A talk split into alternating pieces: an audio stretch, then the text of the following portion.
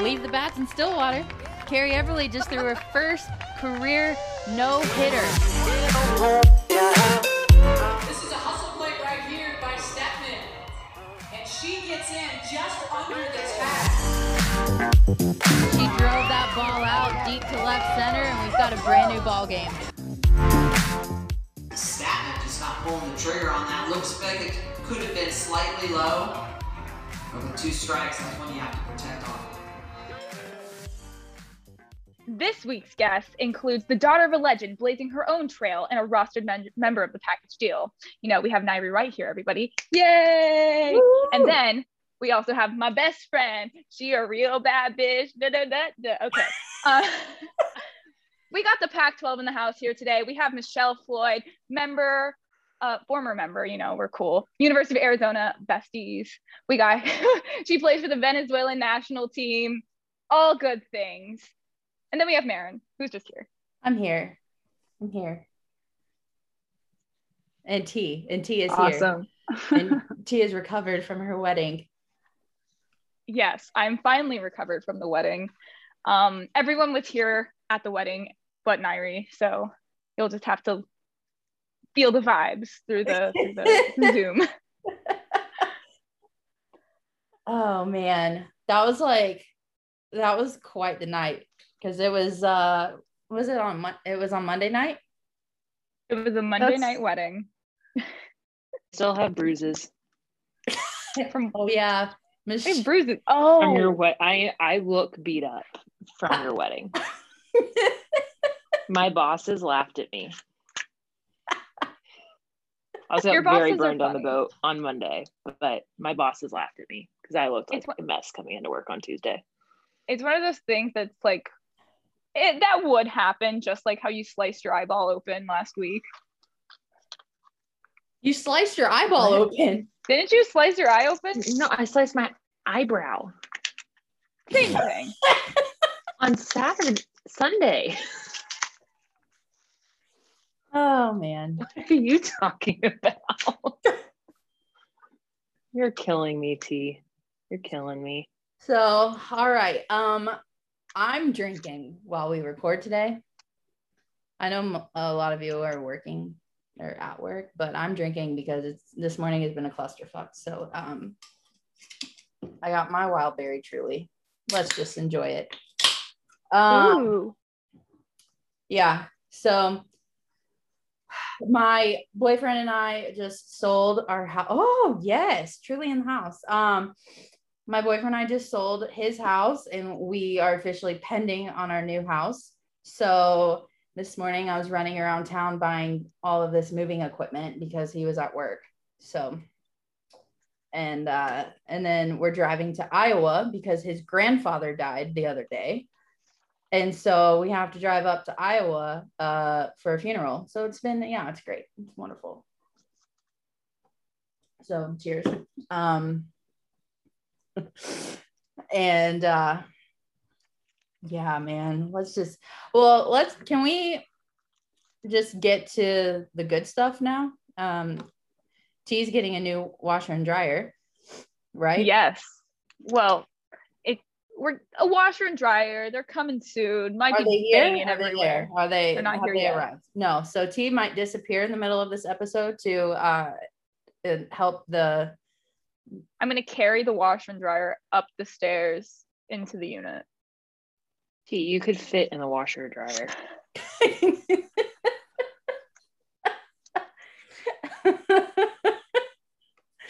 Uh, I don't know what it's like to be that short. Neither does Michelle. I was five three in third grade, so And you were still taller than me in third grade. Mm-hmm. All right. always been a giant. All right. So we're gonna let's let's talk some postseason softball, please, because I've been literally like chomping at the bit to get Nairi on this show so we could like just spill the tea on everything because because I have my thoughts and I know she has her thoughts and I know that Michelle and I texted during some of the super regional games, and then we were watching regional games at T's like quote unquote rehearsal dinner. We're like glued to the phone during dinner. So uh I think we should just start because the World Series, we're recording this, it's Wednesday. The Women's College World Series begins tomorrow on Thursday. And I think we should just start from the beginning, honestly. Uh, the committee decided long before the teams were announced that they were going to predetermine the host sites.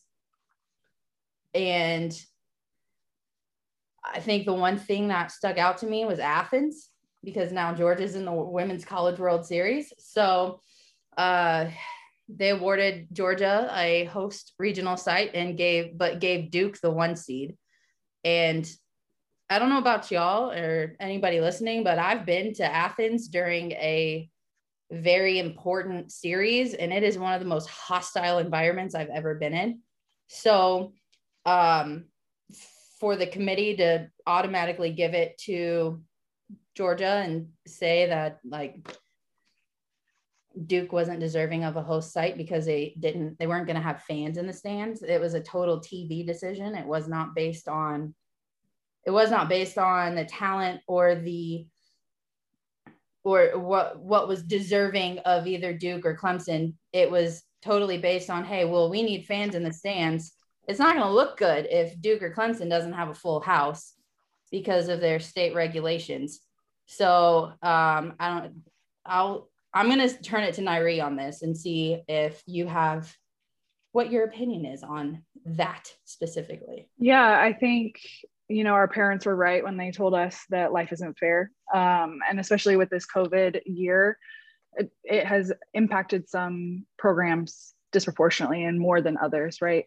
Um, in terms of that host site like it's challenging because we all know how important it is to increase viewership of our sport and to get it on tv and make sure that that we're putting solid matchups on tv as well. Um, so it's it's tough. It's you know we're making progress in that sense and it does have a cost and sometimes that cost is you know fairness within within the the seating you know. Overall I've, you know, said some strong opinions about NCAA selection. I would love to learn more about the nitty gritty on how people, you know, are selected for that committee. My my understanding is that it's a volunteer position, you know, and I'm wondering how many people within our softball community know that you can volunteer and apply to be a part of that. Um, and how we can improve that selection committee. I definitely think you know, it may help to have more voices on the committee um, so that it's not so easily, you know, swayed in one direction. I'm not quite sure exactly what the solution is, but I think we can all agree that the way that the seating is done right now is not very transparent and it's very difficult to understand and come to terms with and swallow some of the the decisions that have been made not just this year but for i i definitely think the last five years at least there have been decisions that have really impacted the outcomes of our postseason. So it's just it makes it difficult for the softball community to swallow it. And especially for those programs you know you always wonder like what if? In my opinion it'd be great if we went to more of an algorithm based selection. So uh, similar to what ncaa men's basketball does where ncaa created a weighted system um, to help them to seed. And then as far as the facilities go, it's, you know, we experienced this at Oregon when I was, you know, growing up there every year, pretty much getting screwed over because of not having a, a high quality facility, you know? And so I think that's where we really need more parity across the board. And at the end of the day, a softball program can only do so much without an athletic department that's willing to invest in them. And I think that's really where we need to see a lot of changes. Well, we look like the the three of you have Pac 12 experience, right? Like all three of you played in the pack. You've been a part of the pack. And when it comes to this whole pack versus SEC, I think the the SEC right now is getting a lot of credit because their facilities are magnificent. Right? They have the stadiums, they have minus like I think Ole Miss plays in a in a older venue with not a lot of seats, but other than that, we're looking at like Arizona just went into Arkansas and Bogle Park is one of the most beautiful softball facilities I've ever seen.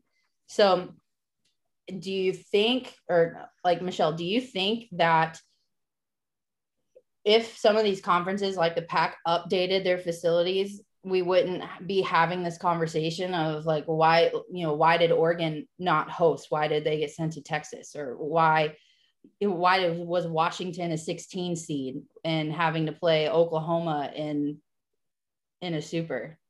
You think it has to do with facilities and, and the visibility of the pack?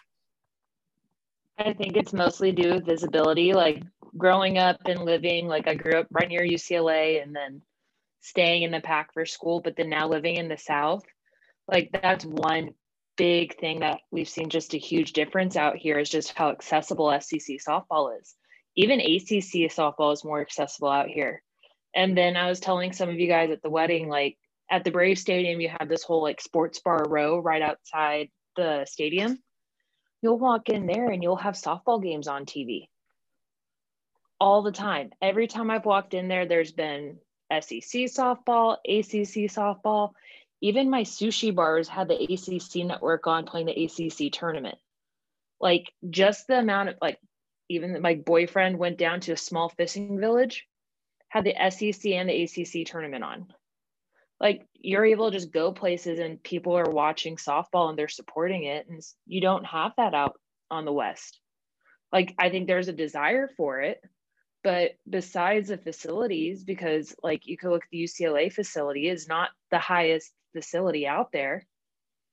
It's not even the highest in the pac 12 it could definitely do some updates. Of course there's the issue with room and landscaping given real estate in that area but you look at it and it's like okay no like they come out to compete and they still get their props.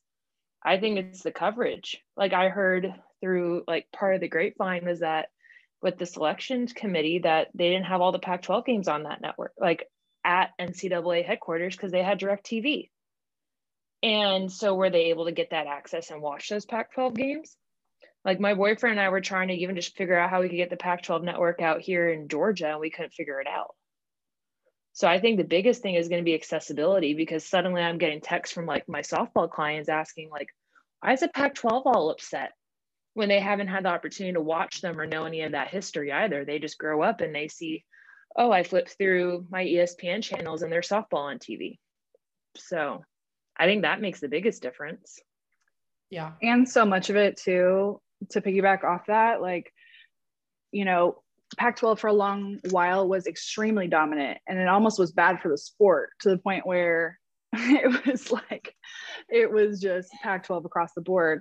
And you can't expect everybody, you know, these conferences to make changes and start investing in softball at the same time. You know, there is going to be a back and forth between the conferences as they all hopefully figure out that softball is a good investment and that there is demand for it and that it's also a great product for TV you know, I think everybody will figure that out. But my hope is that Pac 12 figures that out and figures out a way to create better coverage before all of the good recruits start swinging completely to the SEC and, mm-hmm. you know, leaves the Pac 12 high and dry. So, you know, things always happen slower than we want them to. And I think conferences tend to think in years instead of like, we're like, okay, next season, like, let's get it together. Um, but as always, it always comes back to the money and, you know, reasonably so. I think the fact of the matter is that softball is a good investment and it is going to bring a lot of money and coverage to Pac 12. It's interesting. I think Pac 12 turned down a deal, right, to, um, to go on ESPN or kind of connect the same way the SEC network has connected with ESPN. I think the Pac 12 received that same offer and they turned it down um, in order to create the Pac 12 network and to get 100% of the revenue from that. Ultimately, though, they're probably making less than they would have if they had put on ESPN. So I think a lot of it is leadership. And I think our generation understanding media better and understanding that you know even if content's not behind a paywall even if you're putting it on a network and you're only getting paid from the advertising you're probably going to make more because people don't want to sign up for another subs- i mean how many subscriptions do you guys have on your monthly bills like how many people subscribe to flow softball i did last like actually subscribe or do you like share an account with like 10 other people i subscribed last year and then the season was canceled like a week later so My parents only did it for my games. That was it.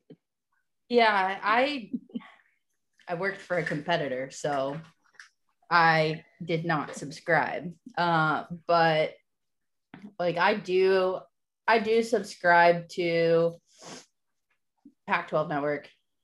Um, I have, but I will say I share an account to get the ACC Network because mm, uh, it's not available on Comcast in Tennessee. So that's where my cable is. So I can't watch the ACC network. So I've used my friend's account who lives in Raleigh and she has Hulu. So I'm able to watch it that way. Um, I the Pac-12 network, it's it's really hit and miss because when I watch, I think I, I'm gonna use Arizona for an example here, but when their games are not actually on the Pac-12 network and they're like Pac-12 plus, it's like a single camera in the press box and it doesn't move. And you've got the netting at Rita that goes like all the way up and around. And so you can't see half of the game. And then if a ball is hit down the left field line, you're not going to see that either. So uh I then it comes down to if a game's going to be Pac 12 plus, like even UCLA didn't do it for a long time. They didn't show their games that weren't televised on Pac 12 network because they didn't have enough manpower to do it. And there's not enough room in their press box to have that.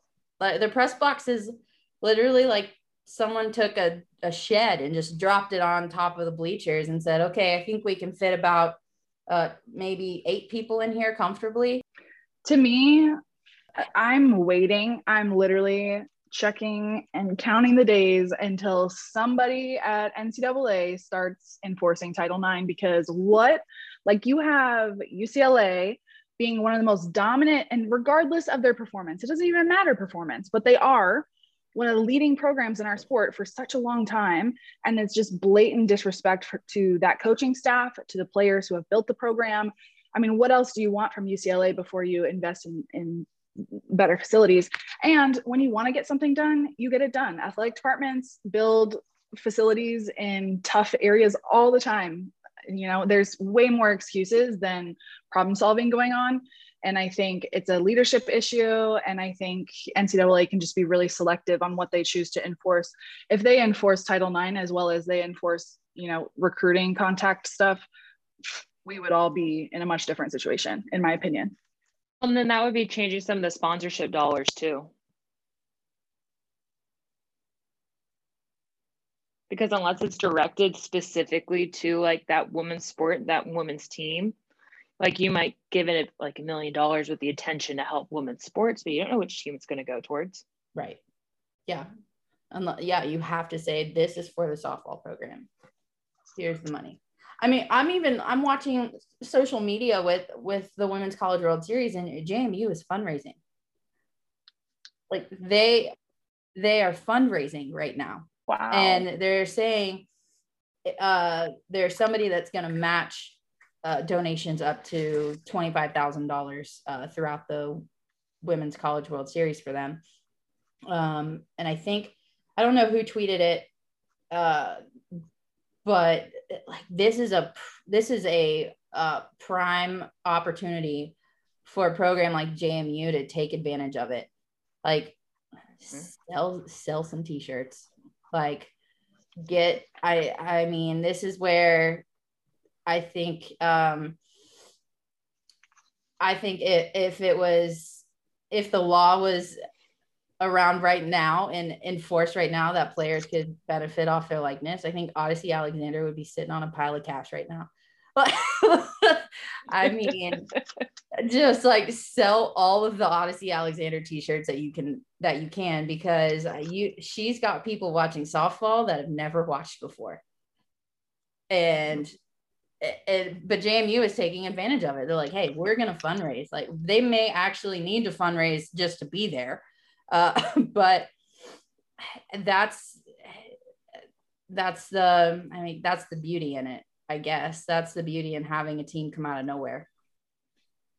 But you can even look at like the Title IX issue with what happened with Michigan when they were leaving Washington after the regional, about how their team literally had to be split onto multiple flights. And at like game finished at 2 a.m. Eastern and they're at the airport at like 4 a.m. Eastern. Yeah. Like, fortunately, And that's the thing. All of us, yeah, all of us having played. I mean, how many incidents can you guys think of where that's just normal to us? That's just normal to us to be second class citizens in the NCAA's eyes. But, you know, to start sharing it on social media, that's where the accountability piece comes in. They're not going to make any changes until they have to. Like, why would they? You know, in their mind, they're not going to spend more money than they have to. So I think social media creates that accountability and like good on Hutch for sharing that because we all can see in the comments exactly how these issues are treated when you do bring them up and Mhm. how people can, you know, turn it against you and end up, you know, kind of trashing you in the process. So it is, I, I mean, I can think of at least five things off the bat that now that I know more about NCAA and the rules, I'm like, wow, that's, like, they that got away okay with that. Like, no. yeah and in terms of monetizing like you know obviously alexander can't make money off of it right now like not until the nil Yeah. uh, change is made obviously but the least that they could do is make sure the program makes more money and that oftentimes comes back down to staff right like how many how much staff is available at jmu to be able to create and monetize their situation right now it's it's the monetization is there like you absolutely could fundraise really effectively but you also need personnel to be able to do that and that means that you need to have somebody at the athletic department who has you know invested in that personnel Yeah. They should pull some of the travel ball coaches because I know some of these travel ball organizations know how to market themselves like no other. They need to bring in some of these people. well, I, I know for for JMU specifically, they've been kind of a feeder program for the Beverly Bandits. So why not if I mean if that was an option? And I mean in softball world, everybody knows who the Beverly Bandits are. So let's NPF doesn't exist anymore what are you talking was it about Chicago Bandits? no. oh. oh the beverly Band- but that's but no that you do you make a solid point with that too because i love what i love what au is doing and i think we talked about this the other day like but haley cruse wasn't drafted and then she signed with the pride and haley cruse is a gold mine of marketing for softball.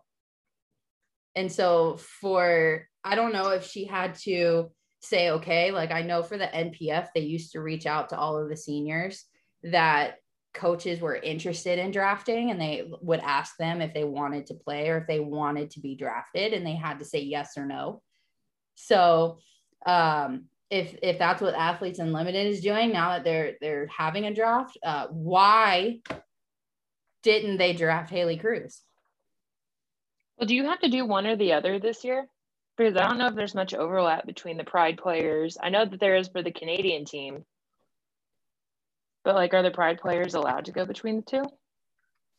i mean between athletes unlimited who is the pride playing uh Canada. themselves like anybody who will play them Canada and Wild. i know that I, honestly i don't know they've been playing the canadian national team because they're not playing in the Euro- European Championships. I know that. yeah they're fact. playing against the canadian national team and the mexican national team right now they're playing at um in southern illinois at miners stadium or whatever it is where the canadian wild plays which How are they making money? who the pride How are the players making money? How's the Pride making money? Well, Canada did a really cool thing with how they have like the support her, where they're specifically like have funds to help the female athletes on the Canadian national team. I've seen Victoria post about it quite a few times. Can, what Canada has been doing is pretty cool. The other teams, I have no clue. Well, and and even you know when you're asking for donations, no matter how well you do it, there's always going to be a limit on that and to how much people are going to be able to give. But when you start offering products and services well, especially ones that scale, like online, uh, like the education economy online is massive. You know, Mhm. even like putting something on YouTube or another paid platform that allows you to see a lot of behind the scene things. And I think our generation just thinks differently about how to create value and how to raise money. Um, and it's just been a little slow on the uptake to me. Like I always think back to um, men's fast pitch in the US and even abroad in the 80s and 90s. And they like those players could make some bank, like enough that they would switch uh, hemispheres, right? Like my dad used to play in the US for six months in the summer and then go to New Zealand and play professionally over there. And all of those teams were uh, corporate sponsored, similar to the league in Japan.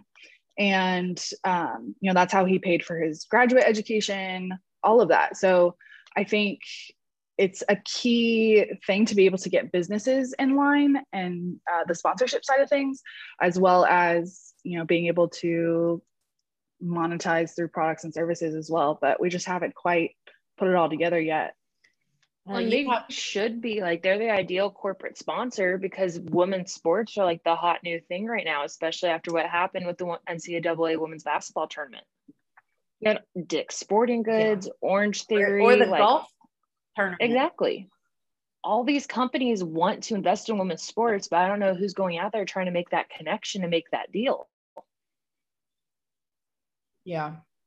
Well, even um, I know T talked about when Arizona made it to the World Series last time and like the gifts that you got that are The like deodorant. quote unquote like yeah, like she got a fucking stick Okay, no, the like, Nike gifts were cool, but that's from our sponsor. like everyone who got um like Under Armour, they gave them shoes. We got like sweet backpack and gear, but like the tournament itself, I thought we were gonna get like unlimited wings to like Buffalo Wild Wings since they were the big sponsor. I don't know. Stop looking at me like that. Girl can like dream. free wings for a Well, year. it- I don't know. Yeah, I mean, it, you don't. You're not wrong because you look and you see what the other sports get what football gets. in like for playing in a in a The- bowl game or for The playing. prize. I mean, and we're talking about a bowl game that's like the Cheez It Bowl or you know like something that is not very prominent. They probably get free cheese. yeah so the life. prize like, pool was a selection of things that were like maybe less than a hundred dollars i want to say they had jackets they had other things i got like a kindle fire like the kindle like the book thingy that was the gift and they were all Yeah. i think they all retail retailed for less than a hundred dollars And you know, whenever we talk about like this NCAA issue, you know, between men's and women's and all of that, the what are the common arguments? Like you'll hear it'll go in circles. You'll hear it all the time. Oh, well, it's not a revenue sport. And there's this catch 22 where it's hard to raise revenue until you have a stadium that can seat enough people to raise enough revenue. Right. And so you get caught in this catch 22. And I think um, Mhm. There has to be something that helps us to break out of that because we're not asking for anything for free. Student athletes are providing a massive amount of value to their universities in terms of exposure and visibility and branding. Like at Stanford, when you think of Stanford, you also think of Stanford athletics and just the level of excellence. And it definitely helps to strengthen the brand of the university in a big way. How often do you see a regular student from Stanford? You might work with someone, you might, you know, follow them online, but like the visibility of the Stanford student athlete is incredibly valuable. So it's just, I think there's a complete misunderstanding of this whole revenue sport situation. And I think we need some way to be able to break out of that catch 22 cycle. right? And you have to spend money in order to make money. Yeah. So because if we're selling out the world series that stadium fits so many people you can't tell me that softball's not a revenue sport and they just added to it. Right. And they just add they added to it. They expanded the stadium. They redid the whole thing. It's going to be 100% capacity this Well, week. even look at the response to Clearwater. and like people were showing up for like I had clients yes. that were being like, "Hey, Michelle, we'll see you next week. We're gonna go to Clearwater, so we'll skip our lessons." But they're going down there to go watch softball, Yeah. even if it was from the parking lot. It was similar with Palm Springs back in the day Yeah. too. You know what's interesting though? Sorry. I uh I talk to my students a lot about like, oh hey, did you watch softball this weekend? These kids are playing sun up to sundown all weekend. They almost never get to watch college softball, which is insane. So I think, you know, if travel ball programs start helping and supporting in that way, like helping people to understand the the learning value first and foremost for girls to watch the sport, but then also how Mhm. you know we are reinvesting into our own sport by watching it. But you're going to need you know you're going to need travel ball you're going to need these other people to help us with that type of effort and and help people understand it does matter to have your tv on. Even if you're in colorado you can leave your tv on on espn if softball is going to be on. Should we have more weekday games for visibility? Well, I mean, newsflash, you're not being recruited during the collegiate season. Like, they're not coming, the college coaches are not coming to your travel ball games during the college season. So, if you're playing all weekend during the collegiate season, like you're just you're playing to play at that point. You're you're not. I mean, the coach because no, You the coaches aren't going to come watch don't get me started on travel ball there's so many there's so many incredible and, and that's the thing is is both things can exist at the same time. I can be incredibly grateful and understand and appreciate the value that being a female athlete and ncaa on scholarship that education every single day i am grateful for those things. But we also didn't get to that point by not you know speaking our mind about things that we need to improve. It can be both. I can ask the NCAA to improve and I can call them out when they're really coming up short. And I can also be incredibly grateful for the opportunity that I have. Same thing with travel ball. I think travel ball has come, I mean, it's an incredible, it's part of the reason why our college softball is so strong now is because girls are developing a lot, mostly because of competition. The competition has gotten so much better that it elevates everyone. Um, but you know, there definitely are some things in travel ball culture that I find really um, you know could use some improvement especially the money grabbing that i'm seeing is it's always been that way but it has gotten to a whole other level and it makes our sport really inaccessible. Um, you know families are spending $10000 just just for pgf just to go to pgf It's $10000 for a family of four you know so it's just I, I Well, I remember them Ow. trying to change. They to be created cheaper PGF to make it cheaper than the ASA Nationals. That was ten days long, and who knows where. then somebody starts seeing the checks rolling in I remember when it was somebody starts seeing the money rolling in and again it comes back to leadership like Yeah. who who is making these decisions who is running these businesses when it's women and when it's people who have played and at least when those women are at the table and they have a voice i think these types of things change. But i'm seeing girls when i moved to texas i was like why on earth would anybody travel outside of texas to play travel ball other than like okc or colorado? And i have 12u teams Yeah. flying to illinois in the fall. And i'm like what on earth what, what's in illinois that you can't get here? I know you don't want to play the same teams but you have everything that you need to develop here. And it's just kind of bizarre how we're evolving. It just keeps being more and more of a money grab.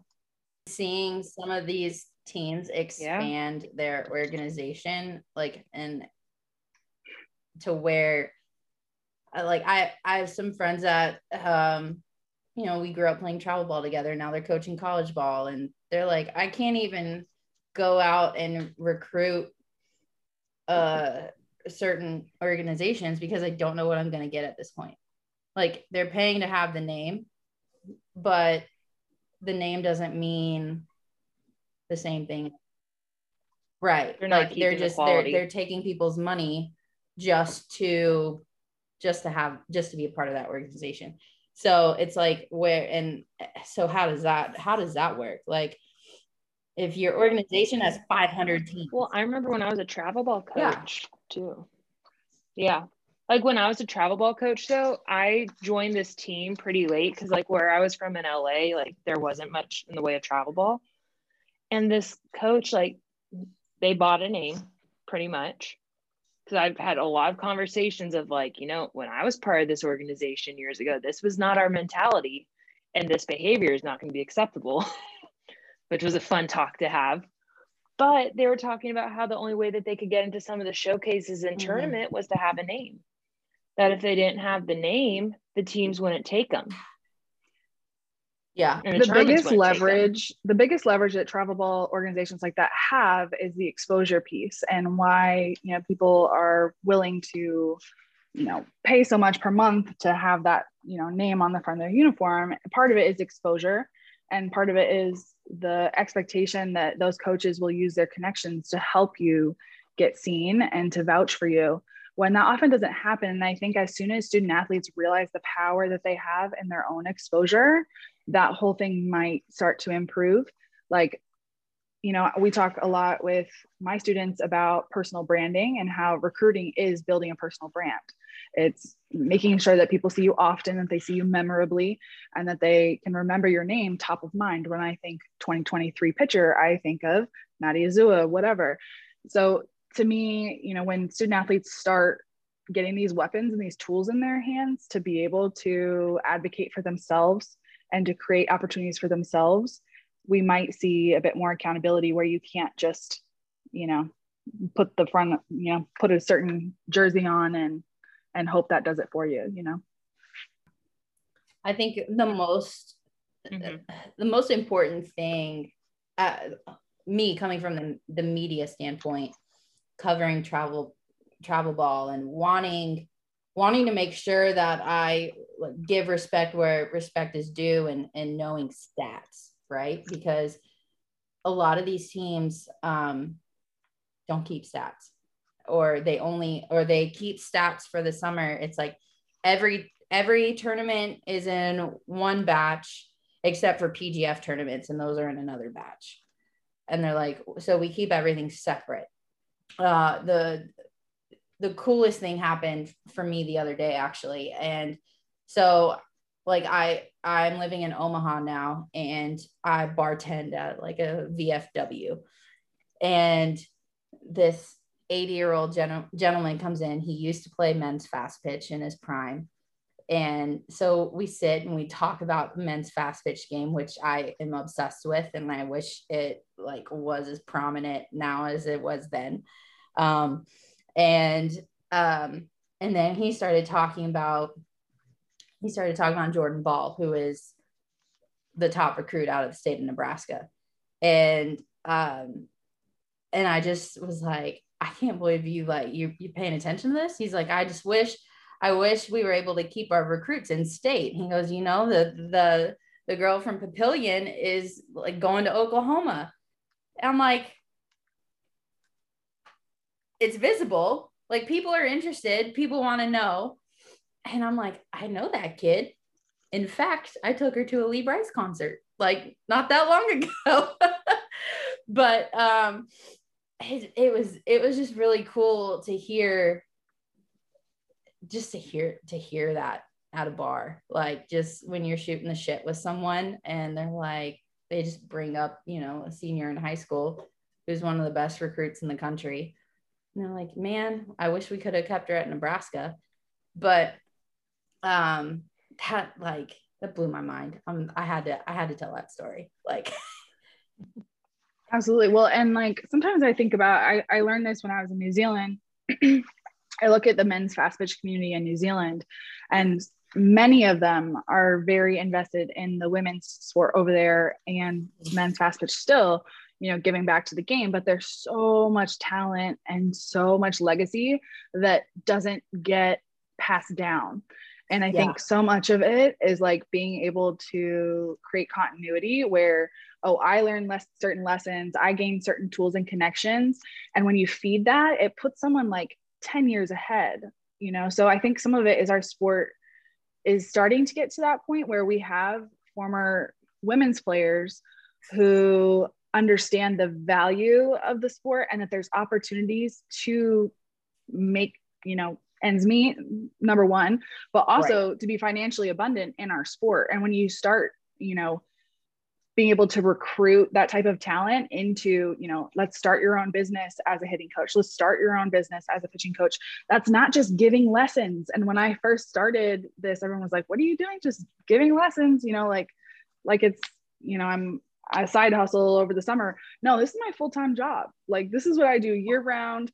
And that's such a blessing. And I hope, I wish that, that the message that you can make a good living for yourself in the sport of softball still and you don't have to stop and that you can continue to pass those things down. I really wish that message would get out there. And I wish travel ball teams would invest in players who used to play and pay them to coach.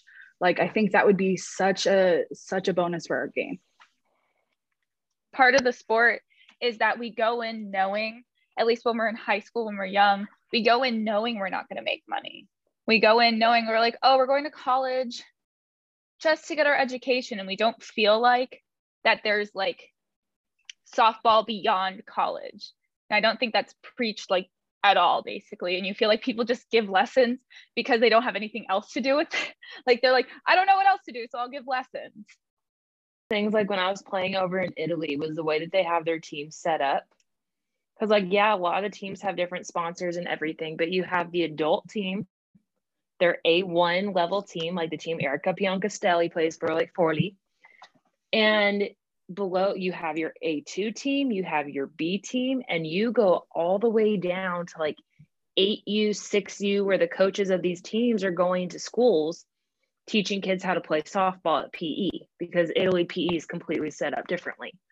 But you have these older girls pouring into the younger girls in that organization like the professionals, like you have the Amanda Fama, who Team Italy, who's on um goodness, now I'm forgetting the name, but like playing on these big teams, going and helping out with practice for a little like the 13U team that they have.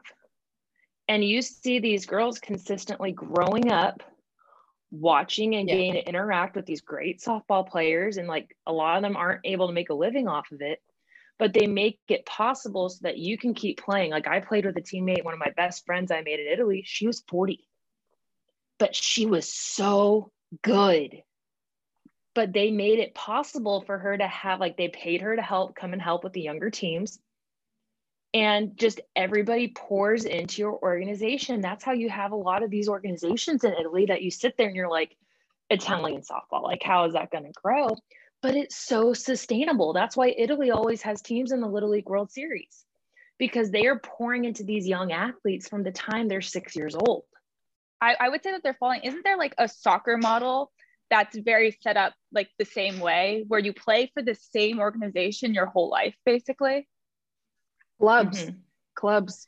Mm-hmm and then they make it possible to pay money too for some of these teams that's um actually what my experience in new zealand was as well and it I love that it's very local, you know, like people from the community that are passing, it's all in person really, but you could do the same thing in a more online sense so that it's not limited by geography. But basically, it was a club system, and that's how I was able to go over and live there for six months. Is they paid my living expenses, and then I gave clinics um, for all the the young players. And so you have like a physical clubhouse that sells merchandise that sells it was actually a bar because in New Zealand it's mm-hmm. like that's yes and that I thought it was it's so like in Italy. brilliant like you could really sponsor a travel ball team that way and then it the talent passes you know it, they're not jumping jumping teams all the time because you do very much have a community in that sense and I think there's so many ways that we could monetize I just wish we could like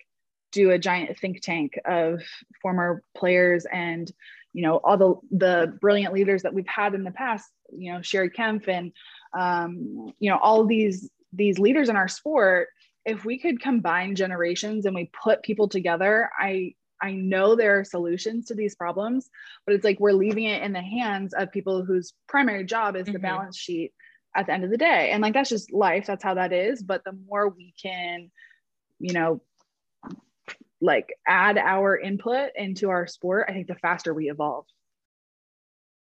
Yeah. Instead of hopping from team to team to team. I, I yeah. think there are some really interesting parallels, like really big similarities between the type of travel ball club hopping that we're seeing and transfer portals, but it's not as um, you know, I really try not to generalize because it's such a case to case basis. You will always have crappy people who are going to take advantage of the system. They're going to, you know, want me, me, me, me, me. They don't care about the team. But then you also have families who simply are trying to find someplace that's going to advocate for their kids, that's going to provide the same type of value, you know, that's going to match how much they're charging. You know, they're they're trying to navigate all these things. And I think some of it is not understanding your own power in the recruiting process, your own power in the development process, where you know you're not going to be as reliant on these teams. And i think some of the hopping is this sense of anxiety of oh we're not getting it here we're impatient we need to find it someplace else. And you can't blame these families for wanting the best for their kids. They just don't know how to go about it. And again you have the 10% of people who are just they don't know how to commit to something but you know, I also see lots of good families who are terrified to leave a travel organization that's not treating them well because those travel coaches do have quite a lot of power, and it's really easy to paint the narrative. It's so easy to paint the narrative that oh, so and so was disloyal, they were about themselves, they were selfish, blah blah blah, and it keeps some kids in really toxic environments. So I think it's so important to look on an individual level and like really think about the story. Same thing with transfers. Like transferring i think is such a healthy thing for our sport. And right now like is it messy? Yes. Does it cause problems for co- some college programs? Yes. Are there some players who are just looking for you know more playing time and mm-hmm. which isn't a bad thing either. I mean what softball player doesn't want to play? Right? Like i get it. Um you know there are some people who are are you know not going to really commit to doing something and sticking through it through the hard parts. But then there are players who are just like this isn't a good fit for me. And how are they supposed to know when college coaches can't even talk to you and then all of a sudden september 1 comes and you have to commit that day or you don't have money? And that's the narrative is that if i don't commit right away on september 1 these teams will give the money away and i don't have any money. And you have no leverage in that situation for these student athletes. So they're rushed into a lot of I think if you ask a lot of transfers, they'll tell you they didn't take all of their unofficial visits, that they also felt rushed in that process. And so some of it I think is looking at transferring a little bit differently. And I think it creates a really healthy accountability for college programs to start to put together. Like, I don't think you have to pick between being a championship team and taking care of your student athletes as people first. I really, I think, in fact, they're the same thing. I think when you take care of your student athletes as people and you create a team environment that's healthy for them and you give them the resources they need, I think those players, you know, are going to help you win more championships than players who are not healthy mentally and physically, players who are not, you know, able to communicate with coaches, that kind of stuff. So I think, you know, it's a lot more complicated than we tend to paint, you know, the whole thing. We generalize like, oh, people are, you know, not committing to things. They don't know how to push through stuff. I think it's so easy to, especially with young people, it's so easy to crap on young people sometimes. Get putting your official visit starting in the junior year when they can actually start talking to coaches. And you're going to have a lot of families that, like, I have a kid. Oh no, I have a kid who just committed to across the country and she's never been to her school because, like, her family can't afford to take that trip. And I think that's such a big issue because, like, who knows if you're about to commit to the snow and suddenly you can't have it. Like, you can't do it. It's like I tell a lot of my kids it's like a bad boyfriend.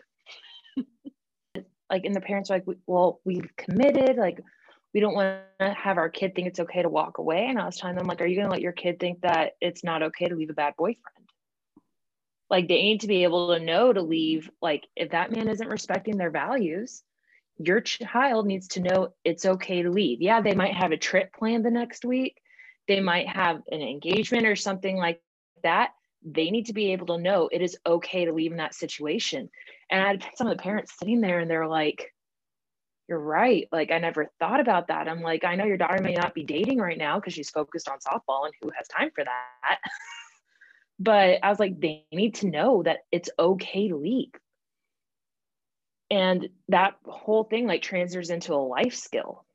But then it's like you look at it too like how many kids also on a side note how many of them actually take all three official visits?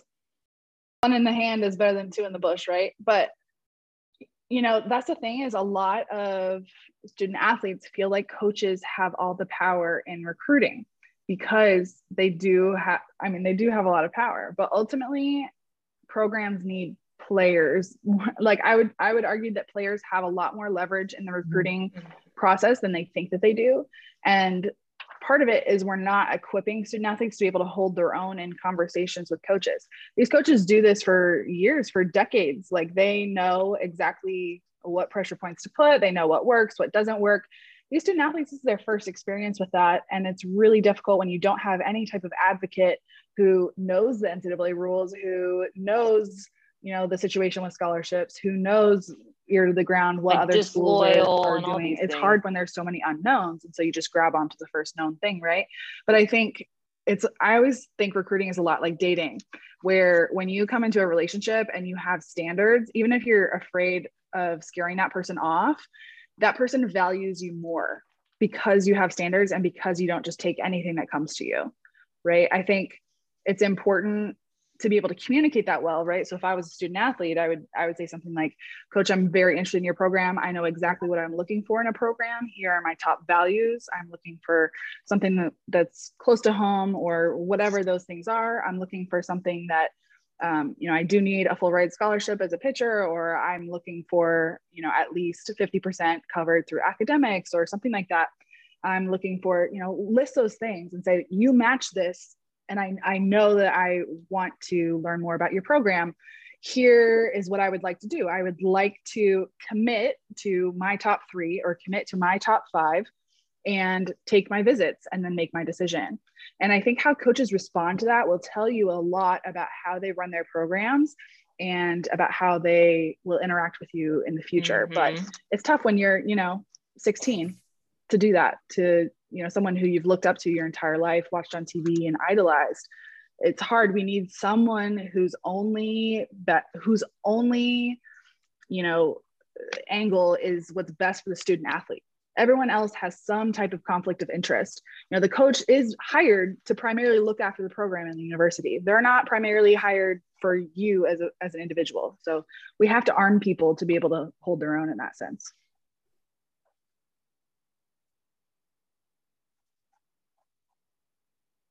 if if if you're waiting to hear from if you're waiting to hear from Patrick Murphy at Alabama and he calls you on September 1st of your junior year and gives you an offer right there, like he could put an expiration an expiration time and date on that offer. Like this is only good for X amount of time. Like so then you're like, well shit.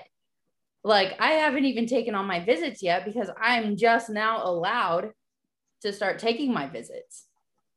So then you're put you're now this kid is thinking, well, do I pass on Alabama and see and and do my due diligence and take these visits and go look at these schools or do I just say I I guess I'm going to go to Alabama because they're Alabama and they gave me an offer. Like But then you look at transfers, how many transfers, when they're in that process, want to take visits? Almost all of them, because they know what a difference it makes. And that was a mistake they made the first time around. I think to your point, Michelle, it's like so important is that it's, you know, loyalty has been weaponized against women for a long time as a way to kind of keep us in situations that are not beneficial or healthy for us. And I think it's it's super important to remember that until September 1 of your senior year, what is what's the day? November 1? Uh your signing day, right? When you sign that um, NLI. No, I think signing day is November, I don't know, whatever. Fall fall of fall of fall of your senior year, whatever. Until you sign it on the dotted line, coaches can withdraw that commitment like just no problem. They can also, you show up on signing day and the money on the piece of paper is completely different than the money that you talked about two years before when you turned down all your other offers. You have to understand that everybody needs to advocate for themselves and that's how everybody is put in a better position. So we're we're basically saying, you know, coaches can can dip on a verbal anytime, but like you can't, or you know, in softball culture we'll bash you and call you, you know, like uncommitted or soft. Yeah, right. And I think it's super important for members of the softball community to know that eh, these kids are trying to make a really big decision with very limited information.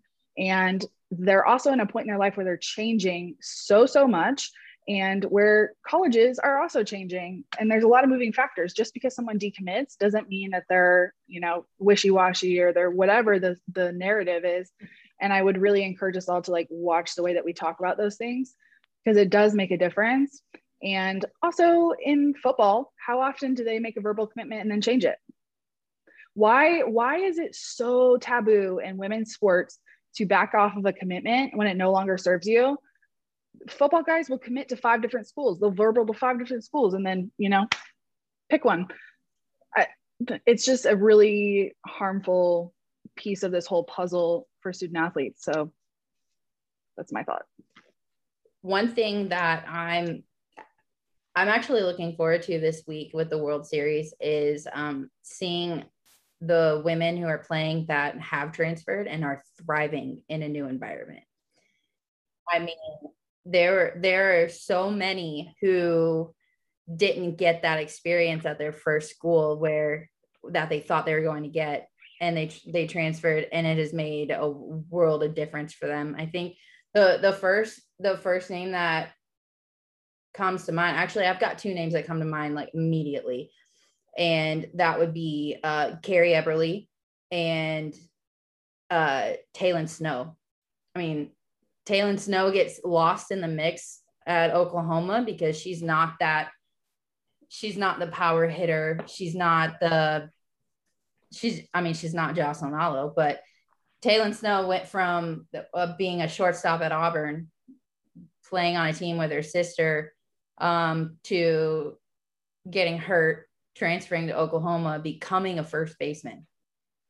And in hitting in that lineup and and starting in that lineup. I mean, they needed someone to play first base, and she learned how to play first base. And um, seeing her thrive is uh, it it genuinely makes me happy to see that. And I know Oklahoma also has Jana Johns, right? Like, I mean, she was great at South Carolina, but I mean now, I mean she's in the thick of it at Oklahoma. And then you have Carrie Eberle, who did her thing at Virginia Tech. In comes a new coach.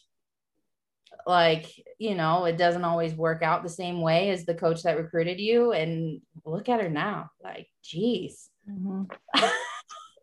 exactly. And, you know, people, I think, don't quite see exactly what that experience is like for someone to transfer when all of your friends, your teammates, like you live at that university, all of your stuff is there. Like it is a major decision. You have to be, you know, pretty sure of yourself and like pretty motivated to go through the transfer process. It is not easy and you lose a lot. And there's also a lot of unknowns. You know, maybe you've put in two years of your of your time, you know, at a certain program. You don't know when you go to the other you know other program if you're going to have to sit the next two years and work your way into the lineup i mean it's a massive risk so you know most student athletes some of them some of them are just you know gonna dip no matter what but the other ones. Most of them i think are women of character who are just trying to we only get four years you know we get four years and it's really hard to give everything to something when it's not um, when you're not healthy or you're not in a in a place that exactly yeah yeah, yeah. i might I, I might have to hop off in one second. I might have a call. So if I okay. dip, that's why. Okay. Well, for Carrie Eberle specifically, I've gotten to know her and her family pretty well. Um, she graduated undergrad in three years at Virginia Tech. Her entire family graduated from Virginia Tech except her brother.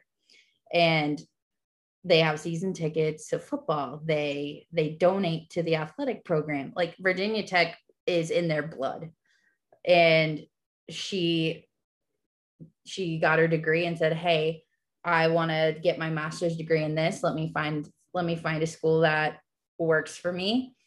And she's I, I keep saying the word thrive, but like she's thriving at Oklahoma State.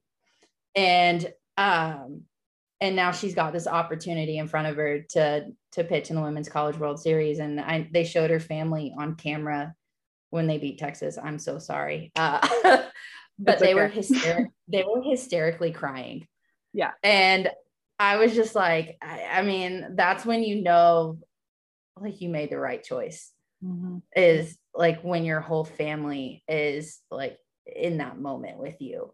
And um so i just i like i just i it makes me so happy to see that. Now it's time for the kvetching corner. Doo, doo, doo, Welcome to the kvetching corner. I could kvetch about anything. What do you want me to kvetch about? The only thing I have to complain about, and that has nothing to do with me, but it does very much have to do with the Naomi Osaka situation.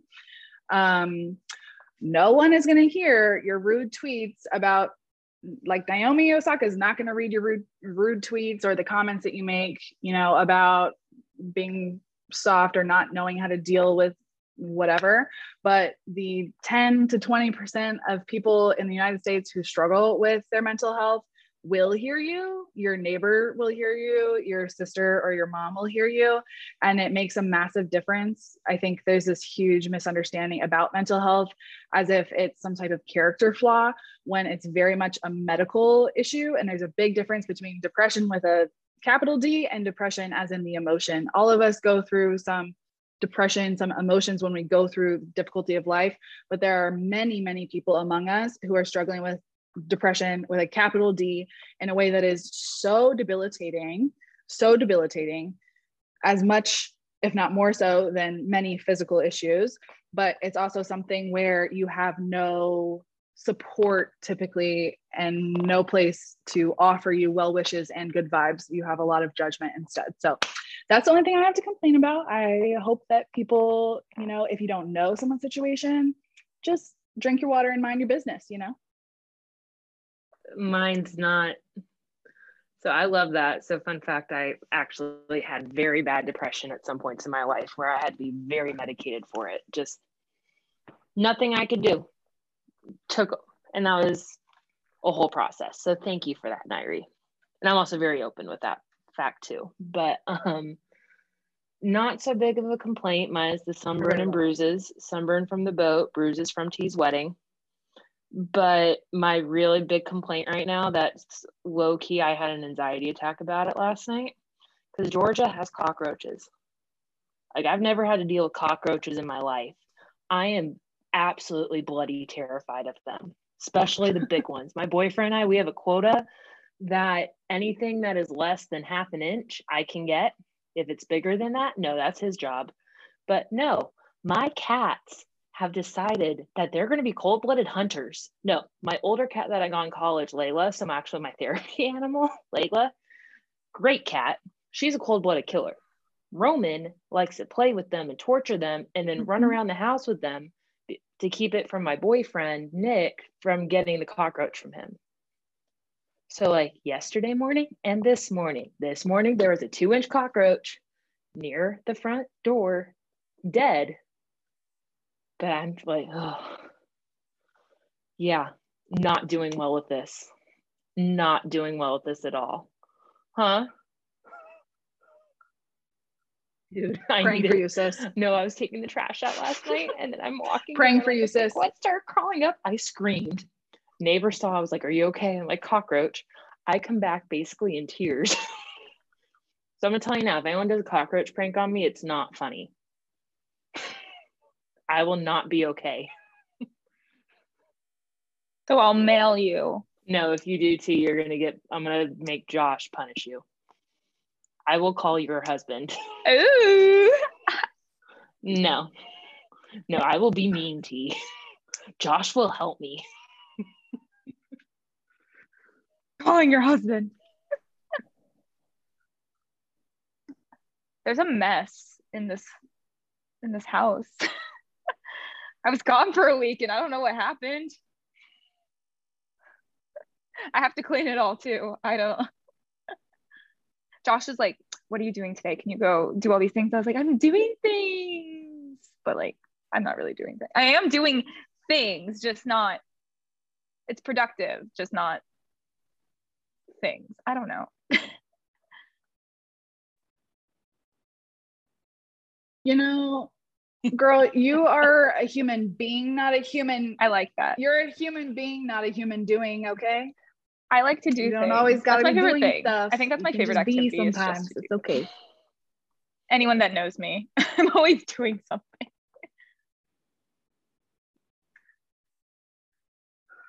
It Teach It- me your it, like, ways. I like me- to just exist. like I can't. It's never normal things you do either. There. The things that I do aren't normal.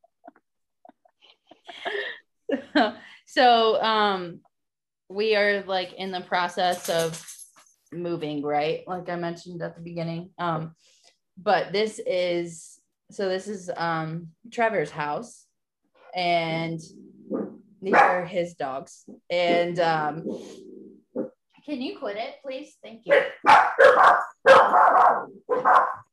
Hey quit it. Quit it. Quit it anyway, so while he's at work, he wants me to pack up his house. And I'm like, I'm not packing everything because you don't use everything. So am I gonna? I said, so this is not all on me. I'm not gonna go out and buy the boxes and buy the tape and buy the wrap and do it all while you're at work. That's not how this works. I have a job too. Um, and so this has been like this never ending cycle. And so what did I do today? I went out and got boxes and tape and bubble wrap and uh, all of the things to pack up the house. And um, where did he go? He just went to go get a haircut. Like, I'm so here I am, not packing. but gosh, I I could kvetch about this whole house hunting process forever but I'm not going to. So, all right. Um, wrap this episode up. Uh, you want to give predictions for? You want to give predictions for? Uh, you want to do a national champion runner? What's the bracket? I don't want to look stupid by pairing up somebody on the same side of the bracket.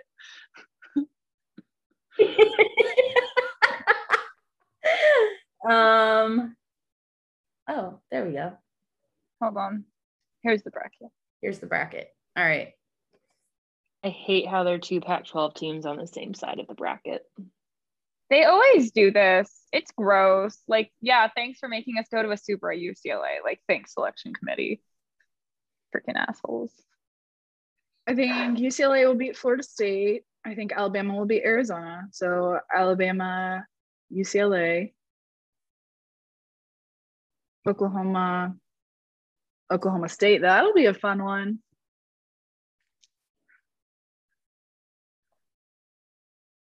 See, I have Alabama, Oklahoma in the finals. And I think it could go either way. I'm a big Montana Fouts I think you fan. may be right. Like she is fun. Same. Does her, does her drop ball actually break at 72 miles per hour? You know, I don't know, but it appears so. right? I don't know if the ESPN Raiders are hot or what, but yeah, I think I'm um, Alabama, so I would love Arizona to win it. of, of course. Yeah, I'm rooting for Arizona. They they just go, they just bust all the way through. You know. Yeah, I think Alabama, Alabama, Oklahoma in the final. I think. Alabama. That's a good. Yeah, that's very good. What if I throw this out there? Just, I'm just gonna throw it. I'm just gonna throw it out there. Um, Oklahoma State, UCLA. All right. That would be a fun series. That would be really fun. The and, and the only reason why I say that is because um, Oklahoma State gave OU a run for their money. Georgia even gave Oklahoma a run for their money. I hope JMU does too, though. I don't know. I don't know, but I really like the sound of it. I'm not sure that's true, but I really like where you're going with it. I definitely think Oklahoma State is super under like Carrie Eberle in particular is very underrated. Um I don't know anyone else really in the country that has 10 inches of break, brake on both their rise ball and their drop ball on active I like that's stupid. Um, so if it comes down to a duel between State and I think Oklahoma State wins duel. All right. So let's see how our predictions. T, let's wrap this thing up. All right, so Henry, why don't you go first? How can people find you? On Twitter and at Instagram Facebook. Website uh, brickwallsoftball.com.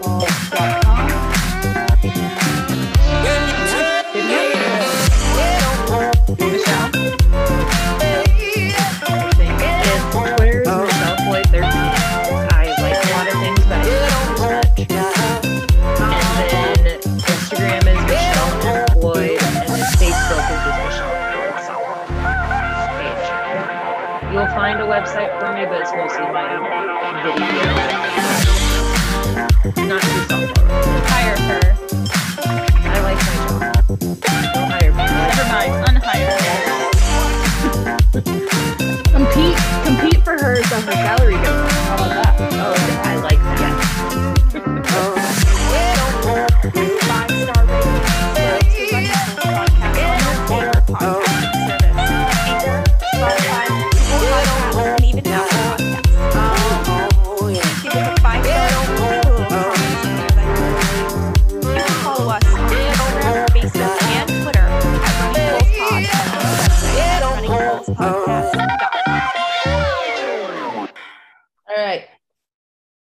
Dogs are barking. They're going cuckoo. Um, do you guys need to go potty? Like, I don't understand. Why do we talk to dogs like that? Like, I, I, I mean, they can't talk back. do you ever have, have a conversation with your animal like they can talk back to you? I reject that idea. I believe that they absolutely understand. I have no other explanation for how my dog literally acts like a person. So I really do think that she understands at this point. I think they understand. I wish they could just talk back.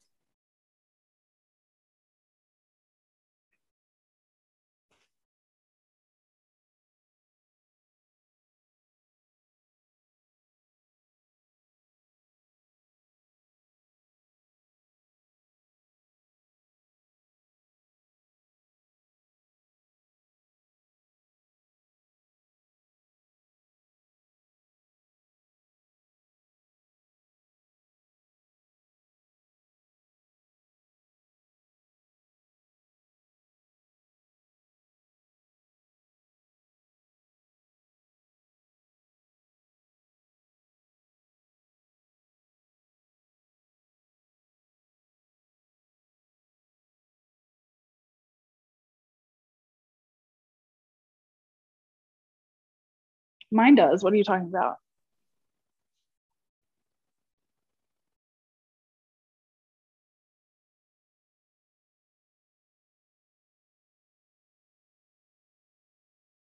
not want to know what my my kitten Roman does. I would not want to hear his thoughts.